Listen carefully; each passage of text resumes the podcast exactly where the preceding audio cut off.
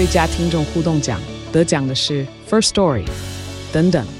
还有一位是 FIRSTORY 和 Discord 共同得奖。FIRSTORY 最新推出的 Discord 整合功能是为听众管理新标杆，将拥有会员资格的听众自动加入 Discord 群组。这不仅减少创作者的负担，也为听众带来丰富的互动体验，获得全台 Podcaster 一致肯定。体验这个惊人的功能，立刻点击叙述栏连结，让你与听众互动更上层楼。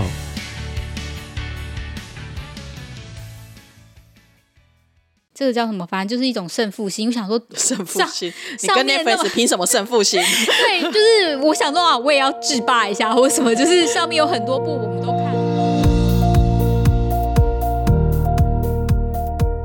看。嗨，大家好，我是蘑菇。嗨，大家好，我是王喵。圣诞节这一天，我们要帮大家来做一个年底嘛，就是很喜欢做一些年度回顾。对。然后我们今天要做的是 Netflix N 爸的韩剧回顾。对， Netflix 爸爸。对，因为今年我们统计了一下 Netflix 总共有28部韩剧耶，就是他超多，2728。各位如果有看完，你就已经有28部了哦。他如果上档的，我相信应该没有人就是真的每一部上都会看吧。不要挑战我们的粉丝哦、sorry。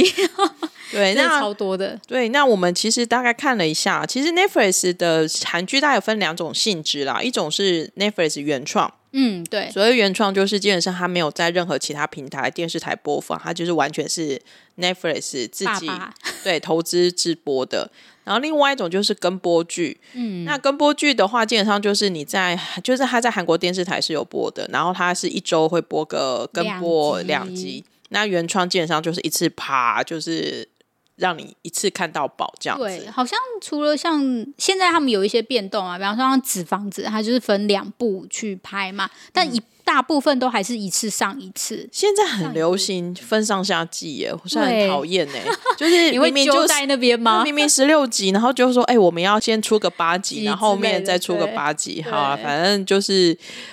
他们想要这样调整啦。当然比较有名的我相信其实之前我们都有聊了，那我们可能就是也会聊一下大家全球观众的口味，然后可能有一些比较小众的或是我们有看的，然后也可以稍微再跟大家分享一下。那我们可能先来念一下，就是 Netflix 的原创剧有僵尸校园、少年法庭、魔幻之音、纸房子韩国篇、再婚上流、模范家族、毒枭圣徒，就是韩文是苏利南，然后另外就是天外迷踪、命定之人，跟即将在这礼拜12月30号要上的黑暗荣耀，然后当然还有就是终于上档的闪耀国度，总共有这11部的部分。原创的部分的话，我们有什么观察吗？这个话那可能接下来会提到，就是因为我在做这些资料的时候啊，然后那个僵尸校园不断的出现在排行榜里，但因为其实这部当初出来很红，虽然我没有看啦，因为我本来就没有特别爱僵尸题材啦。因为我第一个我对校园题材还好，僵尸题材还好，两个加起来就是不是我有兴趣的东西。但是呢就是因为它一直出现在排行榜上，然后我就想说到底是多么好看，所以我好像昨天还前天我就开始看了对，然后我想说我这种东西就有点这个叫什么，反正就是一种胜负心。我想说胜负心，你跟 Netflix 凭什么胜负心？对，就是我想说啊，我也要制霸一下或什么，就是上面有很多部我们都看了嘛，像什么少年法庭啊、纸房子韩国篇啦、然后毒枭圣徒啊这些，然后像你也有看命定之人嘛，天外迷踪、命定之人，对对对，你都有看。就是然后我想说这样子我们要聊的话，那我们就不能错过。然后、因为刚好僵尸校园我刚好知道我们两个都没有看，我想说那我也要补一下，所以我就看僵尸校园。那我觉得罗门很可爱哦，我有看到另外一部戏但我要说这一部的罗门更可爱，你要不要来看一下、好，这一部的表现很不错哦，就是完全正面应该吧，因为我现在因为我才这两天才开始拼嘛，所以我现在要看到第7集左右，他的表现很赞。对，其实我看罗门另外一部戏我就觉得他不错啦，但是因为实在是僵尸题材我有点可是、对，我怕你会有他当然还是一些比较血腥，他有一些血腥暴力我觉得他们那个手法，我觉得真不愧是原创剧，剧，因为他们真的会比较写实，然后很敢拍嘛，就是不管是暴力的部分、血腥的部分。好，接下来就是涉及血腥暴力，对，没错，因为它是僵尸，僵尸会咬人嘛，那咬人会就是到处咬，不会分部位嘛。然后有一幕我真的是觉得 Oh my God， 因为它就是咬人的时候，然后肠子都露出来了。那我不会看了，谢谢。不要这样，你就赶快跳过。罗门，我期待你新作品。不要这样，就除了那个，然后我先那时候就有点吓一跳，说你好敢拍哦！当然除了那个，就是大概就0.1秒，很快就闪过了。对，但是我只是那时候就是我没有想到，我在那个非医疗剧我也可以看到肠子。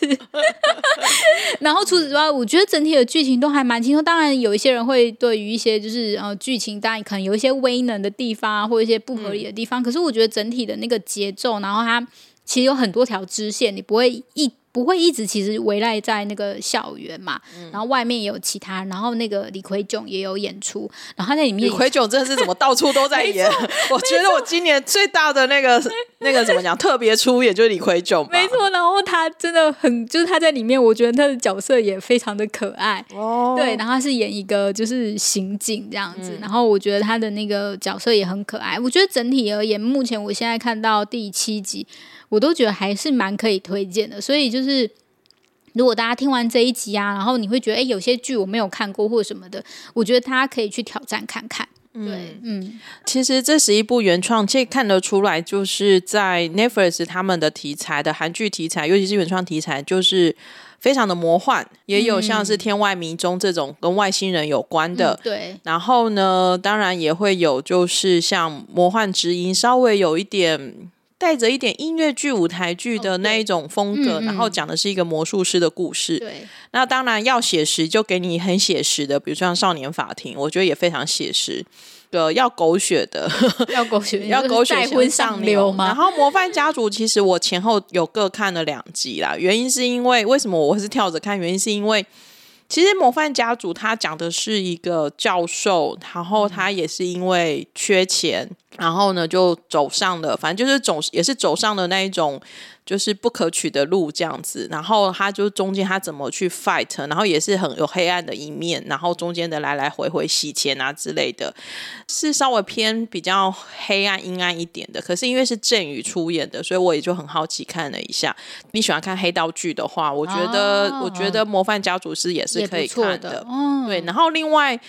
也不能讲魔幻，就是题材会极致的黑暗的话，像命定之人，命定之人我也是以一种做功课的心态就看了，说真的就是完全很黑你说心里很黑，良心很黑，还是那个画面很黑呢？画面不黑，但是里面的男女主角就是那一种是变态杀人，对。然后《命定之人》其实那时候也是很好奇金英光，因为他我算是很久没有看他的剧，突破性演出，对不对？第1集后面就给你露屁股啊！你知道，如果你想要看露什么东西的话，就必须看这种，对，身材很好。他里面的男主角是金英光，女主角是新人，因为《命定之人》他其实也是那个电影导演过来的哦，对。然后只是整个画风其实非常的文艺电影哦，但是他讲述的话题又非常的科幻，因为他讲的就是那种自动配对的 APP， 然后他就是有人就是用这种约会的 APP 做杀人凶手哦，对。然后可是那女主角是开发着 APP 的人，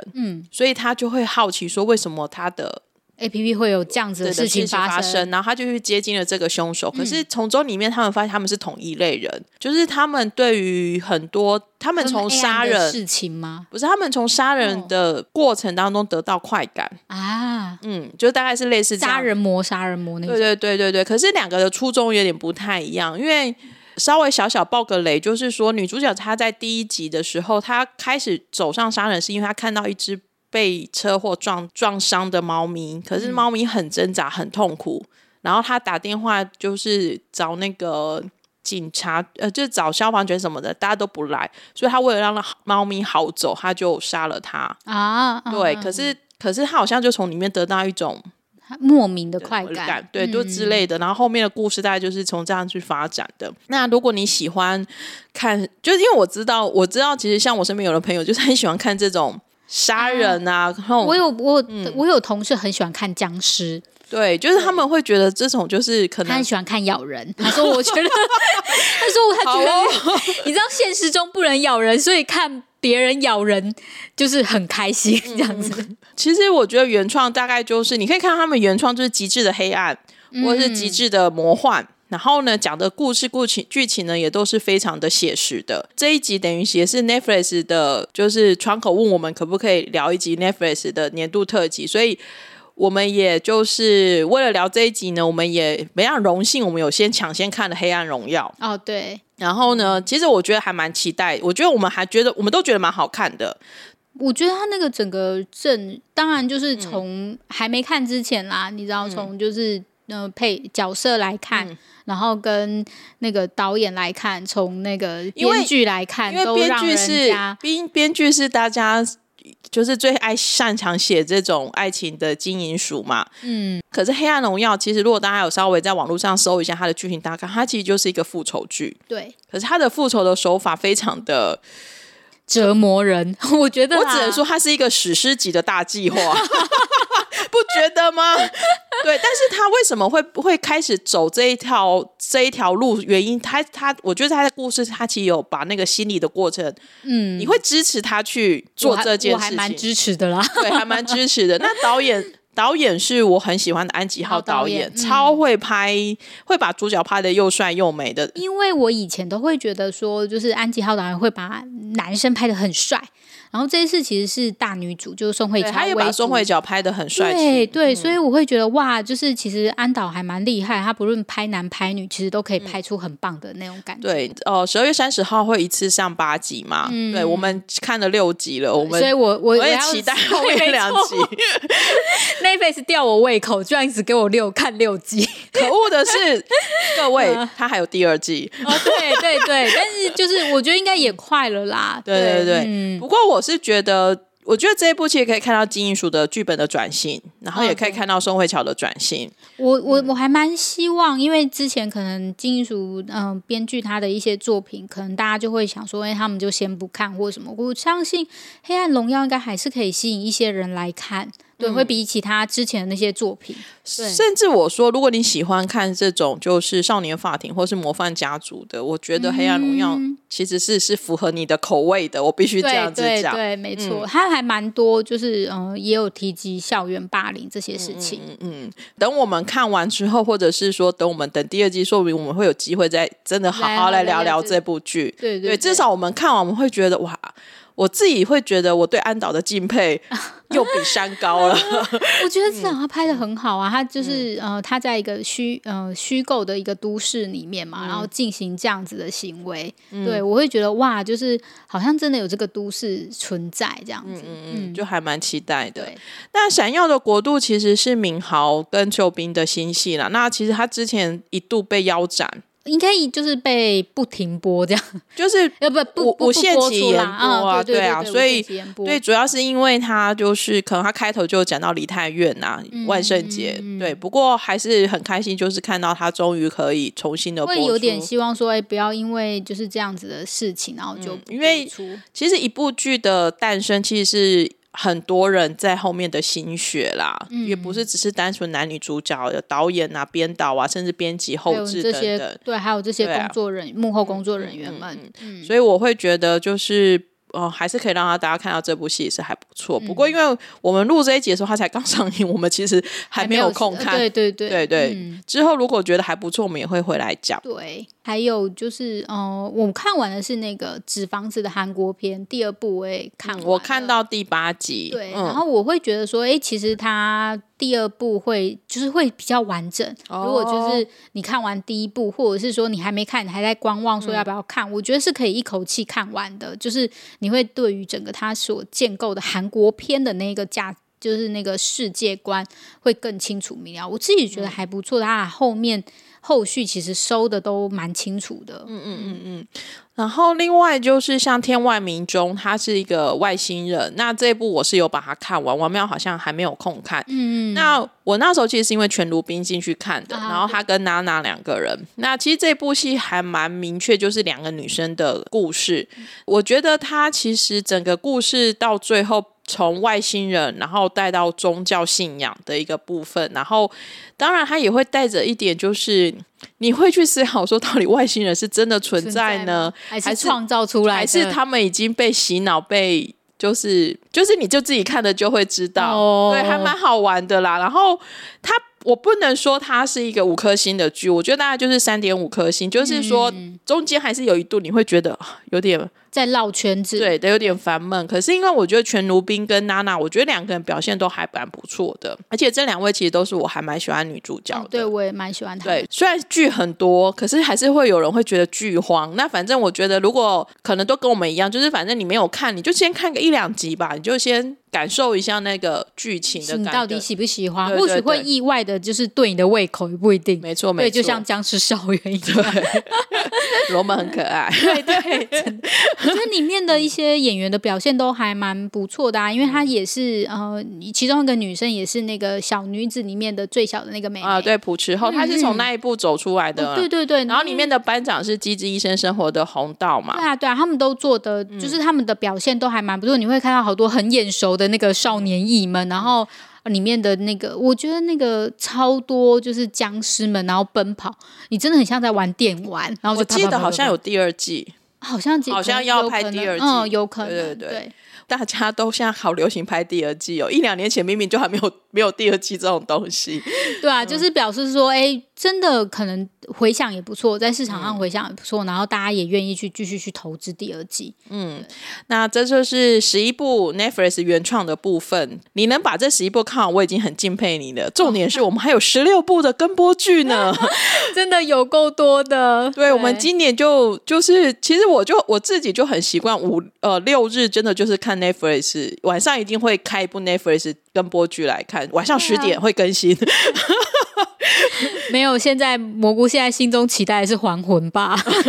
其实所谓跟播剧应该是说，反正就是今年出的韩剧 Netflix 上面有播，目前我们查到是16部啦，那其中 JTBC 有5部，就是我们有看到是39气象厅的人们，我的出走日记， Clean Up 跟爱情的理解。那 Clean Up 是有点有趣的是，其实它并不是首播，并不是在 Netflix， 可是我最近看到它已经算是有上了啦，对，不过我们都还没有空看。对啊，因为真的就是跟那个昂档的就是忙得昏头转向。对对对，这5部王喵有没有什么想说的或是想分享的？就我的出走日记啊。你终于，我想说你问这个不就白问吗？我除了我的，你好歹分享一下爱情的理解啊，不是你的刘演习吗？我现在目前看了第1集的40分钟。然后就跑去看僵尸校园了，怎么会这样？罗曼可爱。对，就是我觉得当然就是我的出走日记，就是它可以在 Netflix 播，其实我觉得增加它的曝光度，就是我觉得我的出走日记它毕竟它在 JTBC 其实收视率应该没有特别的亮眼，其实今年 JTBC 的剧说实在话都是收视率比稍微低迷一点啊。对对对，除了现在最红的那一部嘛，那但是所以那个时候我们好遵守，就是不会在 Netflix 讲其他人的剧耶，不错 Netflix 你有听到吗？很不错。好烦哦。好啦，反正呢大家找我们做业配就会这样，我们会非常遵守的职业道德业内规范。 对， 对， 对，而且其实就是 Netflix 人很好，他们并没有说你不能怎样怎样，但是我们自己就遵守那条规线规范的。反正就是我觉得至少他因为他在我的出走日记因为在 Netflix 播，所以我觉得在台湾可以获得非常非常大的回响，然后句式啊它就整个人红起来了。对，句式其实孙喜求真的就是从我的出走日记之后感觉就是呈现一个大忙人的状态。最近有其他信息上，重点他回去演话剧了。哦，对，好妙，我觉得也很妙这样子。他真的是个自由人，对对对，他自由的灵魂，对，他很自由，他想要拍什么就拍什么。可能他红太晚了，我觉得他有点想要把20带到30几岁没有完成的工作一次在现在把它拼完这样子。对啊，我至少觉得就是他当初接我的出走日记，他一定也没有想到会红，会对啊对啊，导演有跟他讲说你一定会红啦，叫他要谨慎慎行。没有，那不是因为他不是那时候是在菲律宾拍戏的，没有他在那之前吗？对对对，某访问的时候我们也不能讲其他的某访问的时候就有提，他就有说过说导演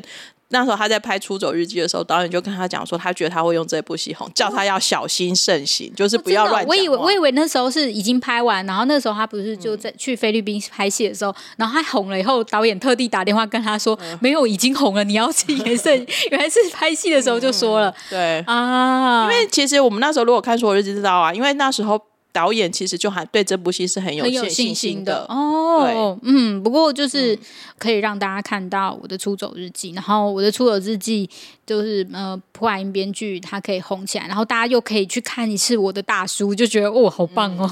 对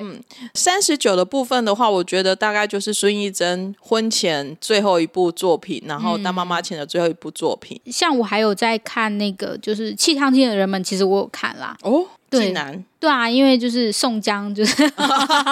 Netflix 的儿子，还有 Netflix 的公务员是另外一位，就是就很多就是那个，然后那时候反正就是觉得想我自己是对于这个就是气象这个职业是还蛮有兴趣的，所以我就有去看。然后他其实真的我觉得算是就是气象厅那边应该就是出了很大的力，所以他们真的就解释的都还蛮清楚的，所以你对于那个气象厅的那些就是气候变化，韩国你就会知道韩国就是气候什么预测或什么之类，就有兴趣的话我就会去看啦。对，然后当然就是我觉得它是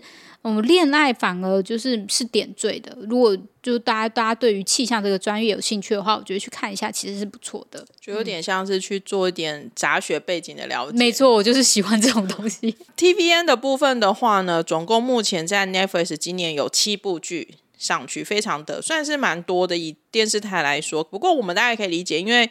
Netflix 毕竟是跟 CJ 他们其实是有投资内容的协定啊，所以一定都是可以拿到比较好的戏，包含了2521、我们的蓝调、还魂、小女子、王后伞下，然后明星机器人生存记跟还魂光与影，就是现在正在播的第2季。这几部其实说实在话，我们该讲的都讲过了，这样真的哇，我觉得我们真的是讲蛮多的。 对，然后因为其实现在说实在，以电视台来讲，就是 JTBC 跟 TVN 两大电视台在争，算是在争那个争 quality 跟收视率啦，但我自己还是真的觉得 TVN 的剧好像就是一个品质我觉得那个是调你喜不喜欢，然后我觉得我们常年看 TVN 下来已经养成那个看 TVN 的那个习惯了，然后所以然后我觉得他们有维持住他们想要设定的那个 TA， 然后我们又刚好在那个里面，他们其实就是尽量都在制作就是符合就是35到45岁女生的想要看的这种人生剧、职场剧的部分啊。那不过因为其实这些剧我说实在话，我们很多单集都有聊了，所以呢其实大家也都可以再回去看。然后其实我也看到蛮多人会说其实他还会重看2521啊，也会重看我们的蓝调时光啊。你跟会看韩剧人随便讲这一几部，大家都会有在看，对，一定会都看的。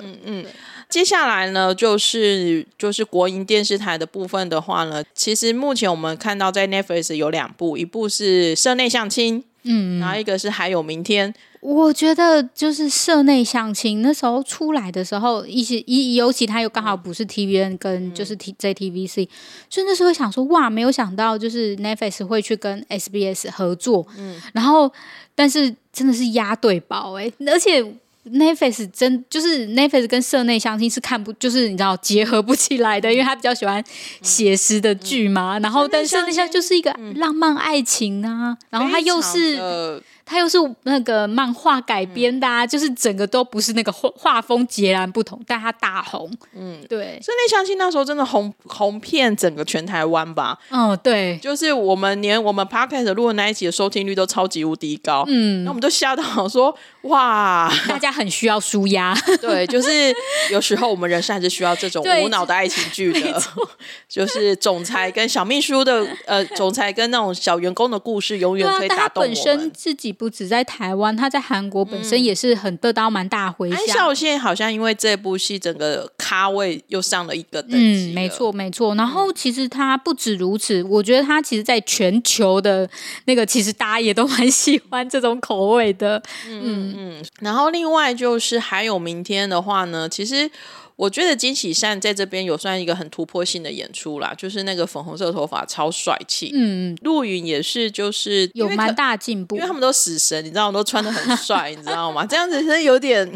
你还有那个、李朱赫，对呀、李朱赫也是很帅的。好，还有明天就是我还蛮喜欢那种英宇宙的故事啦，然后其实里面的一些故事也是算是都还蛮感人的，而且我觉得有些就是发人省思，因为当你在面对死亡这件事情的话、我觉得是一个一直都可以探讨的话题。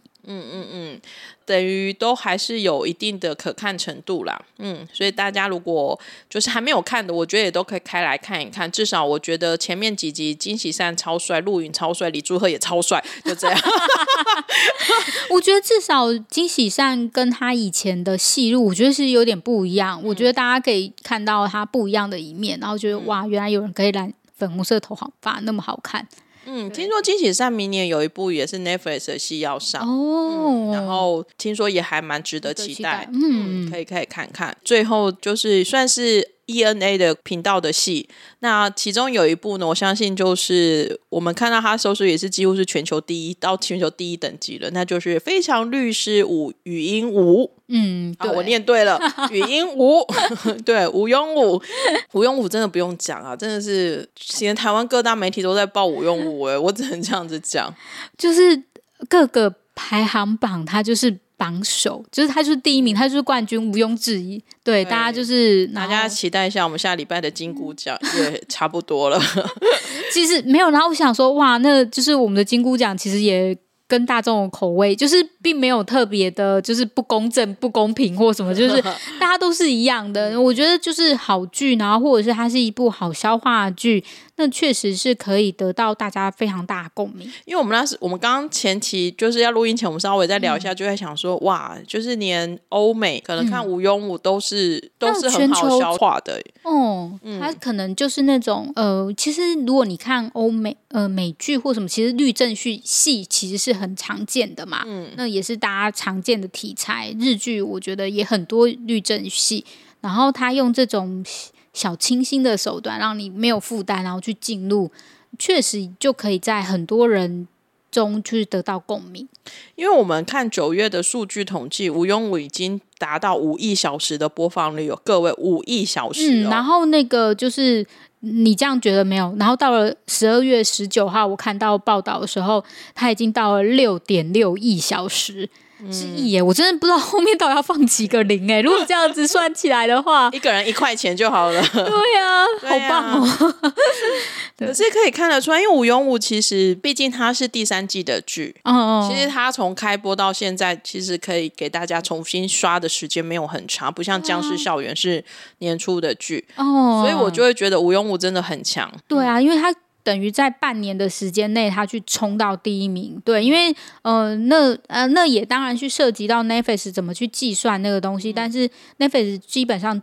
计算就是时数嘛。对啊，所以他其实可以冲这么快，其实也是真的蛮厉害。因为就像刚刚蘑菇说，如果你是年初播，那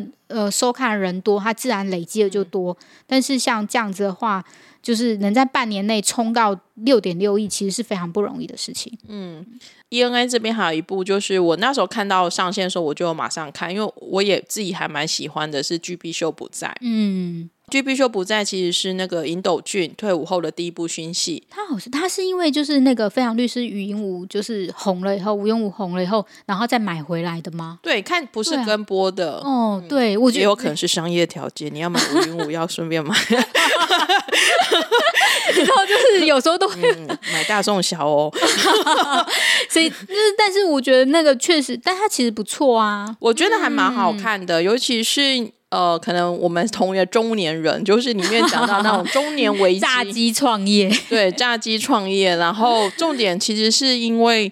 你随着年纪你累积了一些资历，然后那些资历可能你觉得是一个没有用的东西，可是其实在对某些年轻人或是在有些场合，其实那些资历反而其实是无价的资产。那我觉得 GB 社有把这样的一个故事的内容给说出来然后重点是做一个好人，要做一个善良的人的话，其实老天也会给你一些回报的。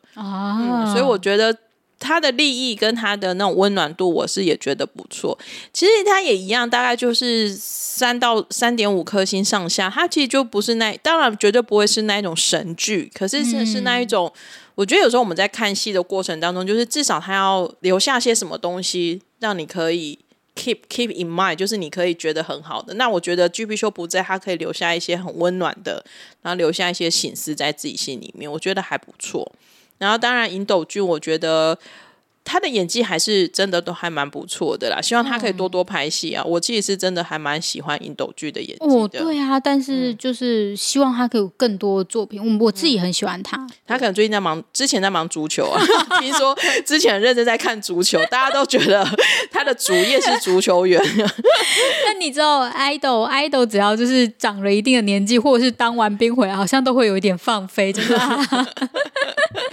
这还蛮好玩的。对，觉得 Netflix 已经算是一个品质的保证啊。比如说我们之后也会跟大家分享初恋 First Love， 我们也录了一集 Podcast， 其实就是不论它在于甚至台剧、日剧、韩剧，它其实都有发挥它的一个全球平台的一个影响力，然后也都N 爸，我们都说是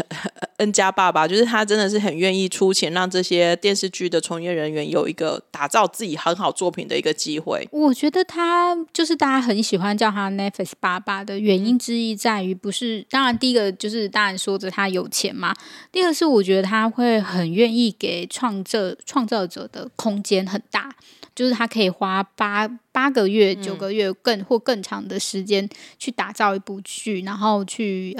让你呈现你想要呈现的东西。我觉得这才是对于那些从业人员最值得鼓励，而且会觉得让他振奋人心的那个力量之一。那我自己也很期待2023年 Netflix 会再带给我们什么样的剧。今年这样算下来，目前剧库有28部，应该之后还会有过30。对，因为有些剧可能就是我们收集就是做的，因为一定会难免有说，因为实在太多剧了。然后像有些人会觉得说，像那年我们的夏天，因为它是12月，它是在去年的12月。出的播，然后就所以有时候就会那年我夏天到底要算是2021或2022，对，都会有一点模糊的地带。可是因为像是其实那年我们的夏天，我们其实我觉得也是很好看，因为就是那种初恋清新的小故事，那种感觉也很棒。所以这些东西其实很容易，而且我觉得那时候跟别人说那年我们的夏天其实大部分人都有看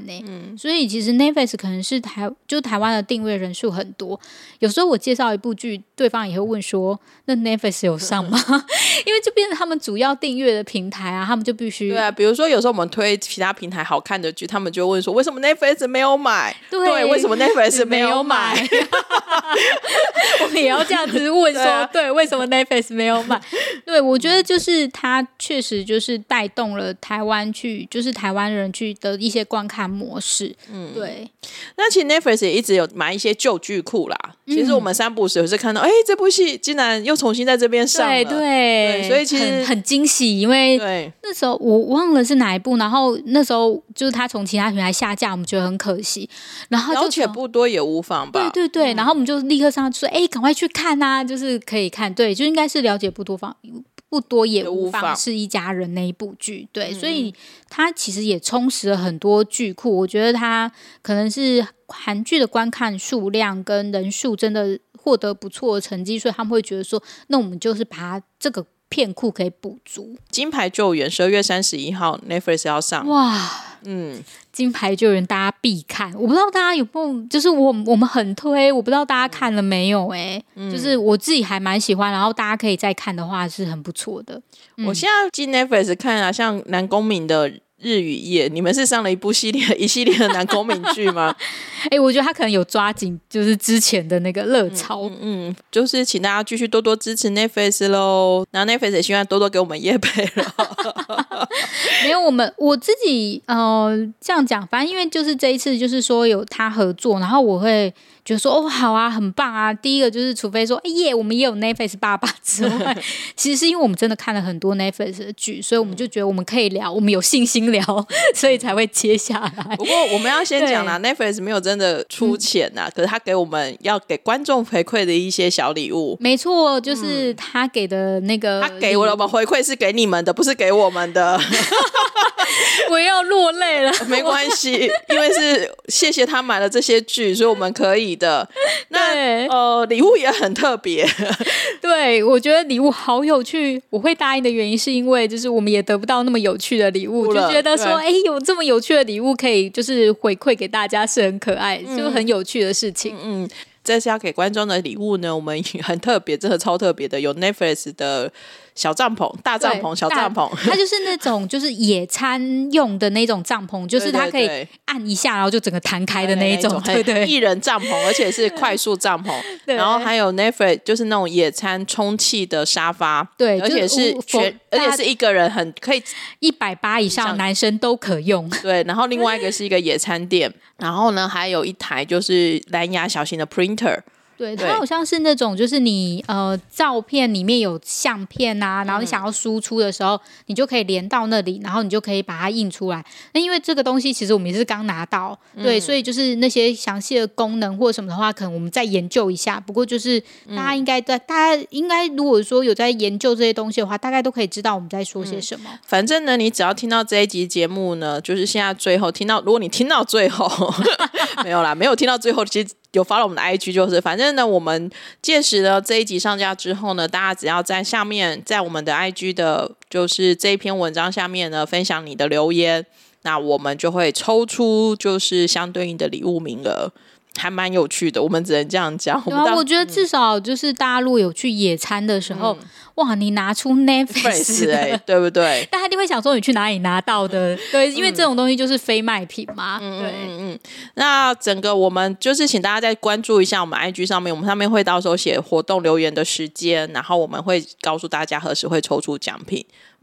然后当然运费我们会自己负责东西是有一点大不过我们会负责的，不用担心好哦，那我们今天呢就跟大家聊 Netflix 今年2022年的韩剧的清单聊到这里了，那也请大家期待我们下个礼拜的金菇奖，我们会很认真的帮大家整理所有的奖项内容